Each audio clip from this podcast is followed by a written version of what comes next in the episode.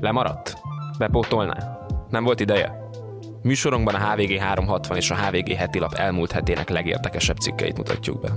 Önnek csak annyi a dolga, hogy elindítsa a háttérben és meghallgassa a szerzőink legjobb írásait. Bábel Vilmos vagyok, és hoztam pár cikket. Elvitelre.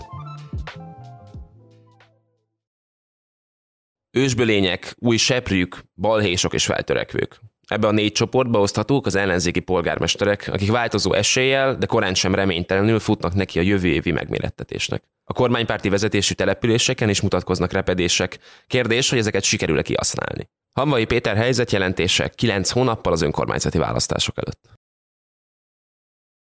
Nincs esély a 2019-eshez hasonló áttörésre, de a 2022-es parlamenti választásokhoz hasonló buktára sem kell számítani.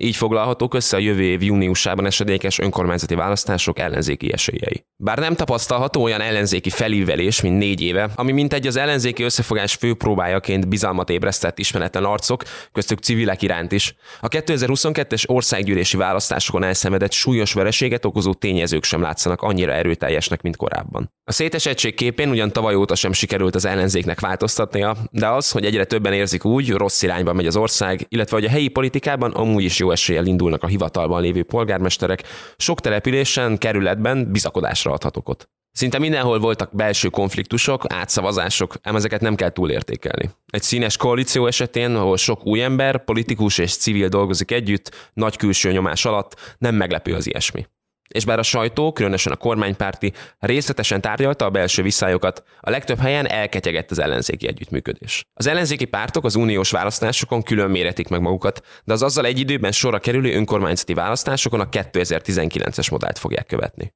Ha nem is lesz összpárti együttműködés mindenhol, lesznek konszenzusos jelöltek, akikre valószínűleg kevésen indítanak rá saját riválisokat az ellenzéki pártok, még ha most fenyegetik is egymást ilyesmivel. Ha van helyben megegyezés, nem engedhetjük meg magunknak, hogy Budapestről felülírjuk, ahogy az egyszer nyertes polgármestereket sem lehet leszedni az utolsó pillanatban, mondja az egyik nevét nem vállaló pártvezető. Hozzátéve, november-december táján ülnek le kisakkozni a helyeket. A regnáló polgármester mindenütt nagy előnyel indul.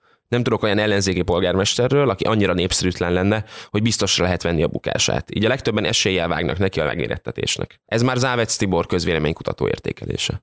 Szerinte gyakran könnyebb a polgármesteri hely megszerzése a pártoknak, mint a testületi többség biztosítása, hiszen önkormányzati képviselőknél működik a legkevésbé a pártlogika. Ott a személyes ismerettség, szimpátia lehet döntő. A fideszes polgármesterek esetében is a regnáló politikusoknak áll az ászló.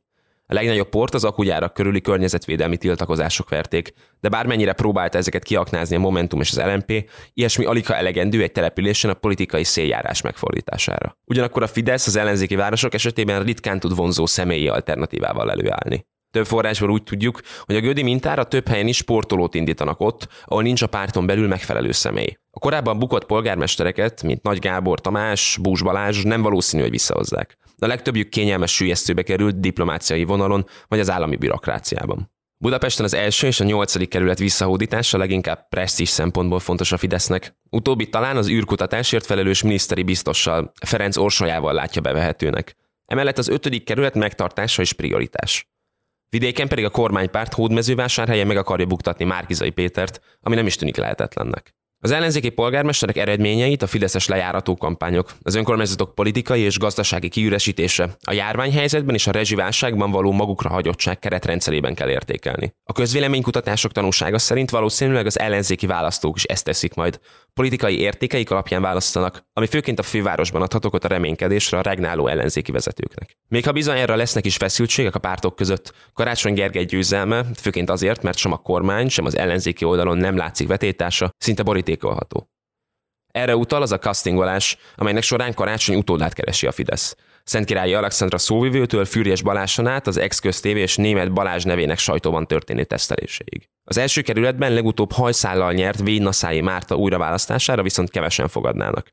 Az időközi választásokon elveszítette a képviselőtestületi többségét is, ahonnan olyan tagok is átálltak, akik kezdetben még mellette szavaztak. Az is látható már, hogy a két valóban civil polgármester, Piko András és Baranyi Krisztina mögé, ha dulva fulva is, be fognak állni az ellenzéki pártok. A Józsefvárosban ugyanakkor éles harc várható, hiszen Pico épp hogy nyert 2019-ben. És bár voltak kínos megnyilvánulásai, valószínűleg Nédermüller Péter is tudja hozni a hetedik kerületet. Különösen Fideszes ellenfele Bajkai István halála után. Zuglóban viszont komoly csörte várható az ellenzéken belül. Sokan szeretnék leszedni Horváth Csabát a kerületben, ahol a Momentum is polgármesteri pozíciót akar szerezni. Az mindenki biztosra veszi, hogy az ősbölények, ha törik, ha szakad, hozzák a városukat, kerületüket. Vitinkov Tamás Budaörsöt, Motka László Szegedet, Gémesi György Gödöllőt, Tóth József a 13. kerületet. Képesek az ellenzéki pártokat féken tartani a körzetükben, pozícióik nem lehetnek alkuk részei, és vezetői teljesítményük is elvitathatatlan. De a választók sokszor megbocsátóak olyan politikusokkal is, akik gyakran megérdemelten sok támadást kaptak, mint a kispesti szocialista Gajda Péter, vagy az ózdi jobbikos Janicák Dávid, akinek korábbi szélső jobboldali kijelentései, kallenítős alpolgármestere, kisebb-nagyobb botrányai, kiszólásai és a város két legnagyobb munkaadójának távozása sem ártott. A legtöbb új seprű jól sepert. Erdély szombathely esetében nyilvános és nem nyilvános kutatások is alátámasztják, hogy a jelenlegi polgármester most is nagy arányjal nyerne, dacára annak, hogy az országgyűlési választásokon elúszott a választókerület. Munkaidőm 10%-ában pszichológusnak kell lennem, mondja a HVG-nek a független Csőzik László, érde első embere. Hozzáteszi, Mindenki számára meg kell találni a képességeinek, ambíciójának megfelelő feladatot. Kezelni kell az ellentéteket. Szombathelyen már hivatalosan is bejelentették, hogy újra a szocialista Nemény András indul. Jászberényben a népszerű, önazonos, ex-jobbikos helyi budai Lóránt polgármester januárban fölényesen megnyerte az időközi választásokat. Amire azért volt szükség, mert a DK-s képviselő a fidesz együtt kezdeményezte a testület feloszlatását. Ez pedig megmutatta, hogy egy párt kiválása nem jelent feltétlen katasztrófát, ha van egy jó jelölt. A Jobbikos országgyűlési mandátumát polgármesterére cserélő Pintér Tamás esete viszont a DK-val való jó együttműködése példa. És arra, hogy hiába büntette a kormány Dunaújvárost és a különleges gazdasági övezet létrehozásával, hiába van válságban a térség legnagyobb munkaadója, a Dunafer, ez még nem feltétlenül jelenti a koalíció bukását. Őrsi Gergely, második kerületi polgármester ugyanakkor azt mutatja meg, hogy a baloldalnak nem csak megszereznie lehet a budai elitkerületeket, de megtartani is, méghozzá korszerű, a helyi ügyekben pártpolitika mentes programmal. A civilek közül is sokan megkapaszkodtak a politikában. Baranyi Krisztina 9. kerületi polgármester karakteres, kulturális, szimbolikus elemekben és megnyilvánuló, civil, konfrontatív elveken alapuló pártok fölött álló várospolitikát valósított meg. Veres Pál, a tanárból lett Miskolci polgármester, szintén ízig-vérig várospolitikát folytat. Igaz, teljesen más eszközökkel. Igyekszik jó viszony kialakítani a kormányjal. Beült az alapítványosított egyetem kuratóriumába, üdvözölte, hogy a romos avas szállót felújítja a Fideszes elitképző MCC. Ám mindezt a pártok egy része már gyanúsnak tartja. Amikor állítólag Fideszes berkekben felmerült, hogy nem indítanak az újrázni szándékozó veres ellen jelöltet, úgy tudjuk, elfogyott iránta az ellenzéki bizalom. Így Hegedűs Andrea DK-s politikus személyében riválist is állíthatnak vele szemben. Pécs esete sem egyszerű. Távozott néhány képviselő a frakcióból, Péterfi Attila polgármester perbe szállt egy tekintélyes környezetvédővel, és kizárták az őt jelölő mindenki Pécsért Egyesületből. Ugyanakkor az ellenzéki egység nem tört meg a városban. Annak ellenére, hogy információink szerint az LMP indít ellen jelöltet, helyi forrásaink úgy vélik, van esélye újrázni. Különösen azért, mert a Pécsi Fidesznek Páva Zsolt távozása után nincs karizmatikus vezetője. A harmadik kategóriába azok a városok tartoznak, amelyek extrém mennyiségű fideszes támadást kaptak. A hajdan egy oldalon álló képviselők egymással is összekülönböztek, és vagy a polgármester sem állt a helyzet magaslatán. Gödön, ahol ez mind megvalósult, össze is roppant a koalíció, és új választást kellett kiírni, amelyen ellenzéki alternatíva hiány a Fideszes jelölt nyert. A legtöbb ilyen esetben a polgármester alkalmatlan volt arra, hogy kezelje az ellenzéki pártok és képviselőik egyéni érdekeit, karriervágyát, maga sem volt képes a saját hatalomvágyának gátat szabni. A koronavírus járvány lehetőséget adott a testületek kikapcsolására, amivel sok ellenzéki polgármester vissza is élt. Az Egri Mirkóczki Ádámot is autokrata vezetési stílusa miatt bírálta az ellenzéki koalíció, különösen a DK és a Momentum. Utóbbi most be is jelentette saját jelöltjét, aki mögé, úgy tudjuk, be fog állni az egész ellenzék. Mirkóczki elvesztette testületi többségét, kilépett a frakcióból és az őt jelölő egyesületből is. Alig van olyan ember a testületben, aki szóba állna a másikkal. Jellemezte a helyzetet az egyik pártvezető. Ám a polgármester helyben népszerű. Elindul, és elképzelhető, hogy ellenzéki támogatás nélkül is befut, ami még egy ciklusra tartósíthatja az áldatlan állapotokat. Tatabányán a civil polgármester Szűcsné Posztovics Ilona is képtelen volt összefogni a koalíciót. Egyeztetés nélkül hozott személyi döntéseket, mire baloldali politikusok összefogtak a Fidesz-szel. Az ellenzéki egység összeomlott, aminek következménye egy időközi önkormányzati képviselő választási bukta lett. Mindez nem ígér sok jót 2024-re sem. Sziget-Szent Miklóson a Márkizai féle MM színeiben indult polgármester bizonyult erősebbnek a vitában. Leváltotta az önkormányzat bizottságai éléről a Momentumos és a DK-s elnököket, és helyükre fideszeseket állított. Ha ezeken a településeken nem sikerül megegyezni a pártoknak, könnyen elúszhatnak az egyébként nyerhető körzetek. Reményre adhatok ott az ellenzék számára, hogy vannak olyan városok, ahol Fideszes ugyan a polgármester, de a testületekben kiegyenlítettek az erőviszonyok, vagy az ellenzéknek többsége van, esetleg a Fideszen belül történt szakadás. A legjobb példa erre Nagykanizsa, ahol az ellenzéki többség alaposan megszorongatta a polgármestert. Már 2020-ban jogköröket vontak el, és csökkentették a támogatási keretét, idén tavasszal pedig az önkormányzati társulás elnöki székéből hívták vissza. A HVG úgy tudja, a DK-s horvát játszint személyében lesz közös jelölt. A Szolnokon viszont nem tudott élni az ellenzék a képviselőtestületi többségével, csúnyán leszalámizta azt a Fidesz.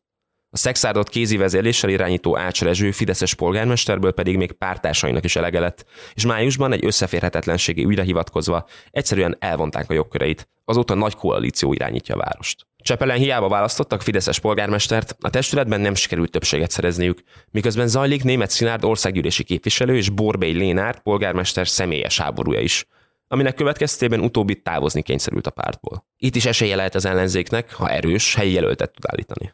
A HVG úgy tudja, a Fidesz nem bocsátotta meg Borbély ellenszegülését, és ráindít valakit a függetlenként ismét ringbe szálló politikusra. Sorok sárt, Budafok tétényt is illene hozni az ellenzéknek.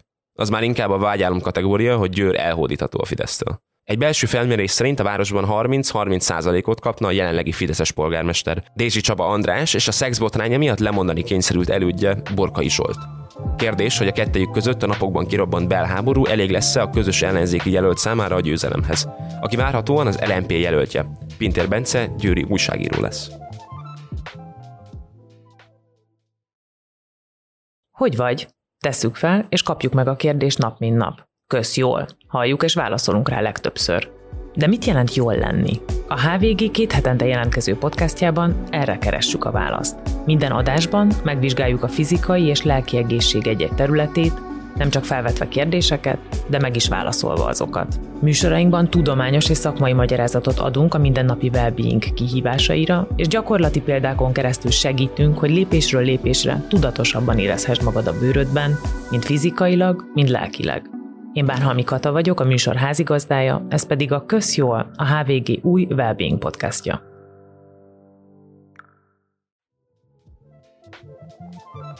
Úgy tűnik van, ahol az EU-s jó viszony érdekében komolyan veszik a korrupciós harcot. Ukrajnában letartóztatták a leghíresebb oligarchát, Ihor Kolomoyskit, vagy lemondott Oleksiy Reznyikov védelmi miniszter is. Német András írása arról, mi áll a tisztogatás hátterében. Alig ha gondolta volna 2019-ben Ihor Kolomoyski, a talán legbefolyásosabb ukrajnai üzletember, hogy négy évvel később az a Volodymyr Zelenszky hagyja majd jóvá az őrizetbevételét, akinek ekkor jelentős anyagi és média támogatást nyújtott az államfői hivatal elnyeréséhez.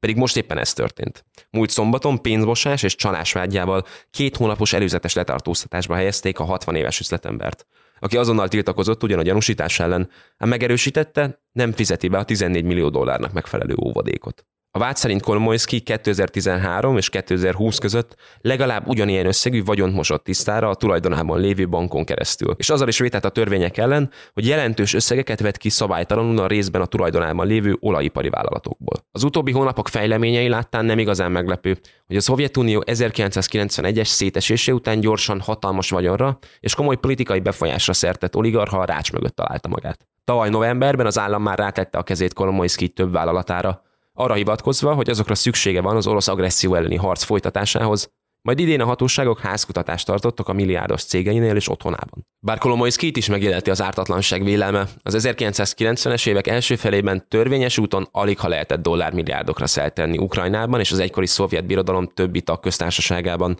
és az utóbbi években számos vizsgálat indult már az üzletember ellen. 2016-ban el is vették tőle a legnagyobb ukrajnai magánpénzintézetet, a privát bankot. 2021-ben pedig Washington szankciókat léptetett életbe ellene, mert a vád szerint az USA-ban is mosott tisztára lopott pénzeket. Így az USA akár kérheti is a kiadását. Ráadásul júliusban állítólag Zelenszky utasítására az izraeli és ciprusi útlevéllel is rendelkező Kolomoyskit megfosztották ukrán állampolgárságától, ezért nincs jogi akadály az oligarha tengeren túra küldése előtt. Míg mostanáig Kolomoyski megúszta a komolyabb számonkérést, a privát bank elvétele után két és fél milliárdosra becsült vagyona egy milliárdra olvadt ugyan, viszont megőrizhette szabadságát, az időzítés alig ha véletlen. Kolomoyski, ahogy más ismert ukrajnai oligarchák, például Rinat Akhmetov, Viktor Pincsuk, vagy éppen a magyarországi érdekeltségekkel is rendelkező egykori államfő Petro Poroshenko pozíciója több ok miatt is meggyengült. Vállalataik jelentős része ugyanis a 2014 óta orosz kézre került kelet-ukrajnai, illetve a 2022 óta tartó orosz invázió által sújtott területeken működött. Ezek vagy más tulajdonába kerültek, vagy megsemmisültek. Közben a 2019 és 2021 közötti támogatottságából sokat vesztett Zelenszky népszerűsége az égekbe szökött. Annak köszönhetően, hogy határozottan szembeszállt az orosz agresszorral, így megváltoztak a belpolitikai erőviszonyok. Míg korábban az ukrán államfők sohasem voltak kimagaslóan népszerűek, és emiatt a parlamenti képviselőket rendre korrumpáló oligarchák folytathatták a sötét üzelmeiket, és megőrizhették politikai befolyásukat, most nem mernek újat húzni a valóban tömegtámogatást élvező Zelenszkijjel. Az oligarchákat az is gyengíti, hogy a háború kezdete óta a digitálisan terjesztett csatornákon központilag szerkesztett TV maratonnak nevezett adást továbbítanak. Így a korábban egy-egy oligarha felé hajló adó már nem képes a tulajdonos érdeke szerint befolyásolni a nézőket. Az is ösztökéli a korrupció elleni harcot, hogy a nyugat jó részt ennek sikerétől teszi függővé az ország további támogatását és az euróatlanti integrációjának felgyorsítását. Az átláthatóság és a törvényesség nem csak Brüsszel feltétele a szoros kapcsolatok kiépítéséhez. Washingtonban is egyre többen kérik számon, főleg az ellenzéki republikánusok között, azt, hogy Kiev milyen módon költi el az országnak küldött dollármilliárdokat. Nem Kolomoyszki az első, aki a korrupció elleni harc áldozatává vált. Májusban fogták el a legfelsőbb bíróság elnökét, ő állítólag 3 millió dollárt kapott egy üzletembertől, és a Védelmi Minisztérium közbeszerzései során elkövetett szabálytalanságok is több főosztályvezető és miniszterhelyettes állásába kerültek. A hónap elején pedig abból lett botrány, hogy kiderült, a kiegészítő parancsnokságokon dolgozó egyes alkalmazottak több ezer dollárnak megfelelő összegért árultak a katonai alkalmatlanságról szóló hamis igazolásokat. Minden bizonyal a lemondásra kényszerült védelmi miniszter Oleksiy Reznikov távozásában is közrejátszottak a tárcánál ismétlődő korrupciós botrányok. Bár a politikus, aki lemondó levelében azt hangsúlyozta, hogy Ukrajna történelmének legnehezebb 22 hónapjában állt a tárca élén, valószínűleg nem volt érintett a vesztegetés ügyekben. Azt pecsételhette meg a sorsát, hogy miközben sikereket ért el az ukrán hadsereg átszervezésében és a NATO szabályokhoz közelítésében, nem tudta megfékezni a tárcánál alkalmazott csirovnyikok pénzéségét. Reznikov helyét egyelőre idéglenesen Rustem Umerov, az ukrán állami vagyonügynökség vezetője vette át. A 41 éves tatár nemzetiségi politikus kinevezése is arra utal, fontos Kiev számára a korrupció elleni harc.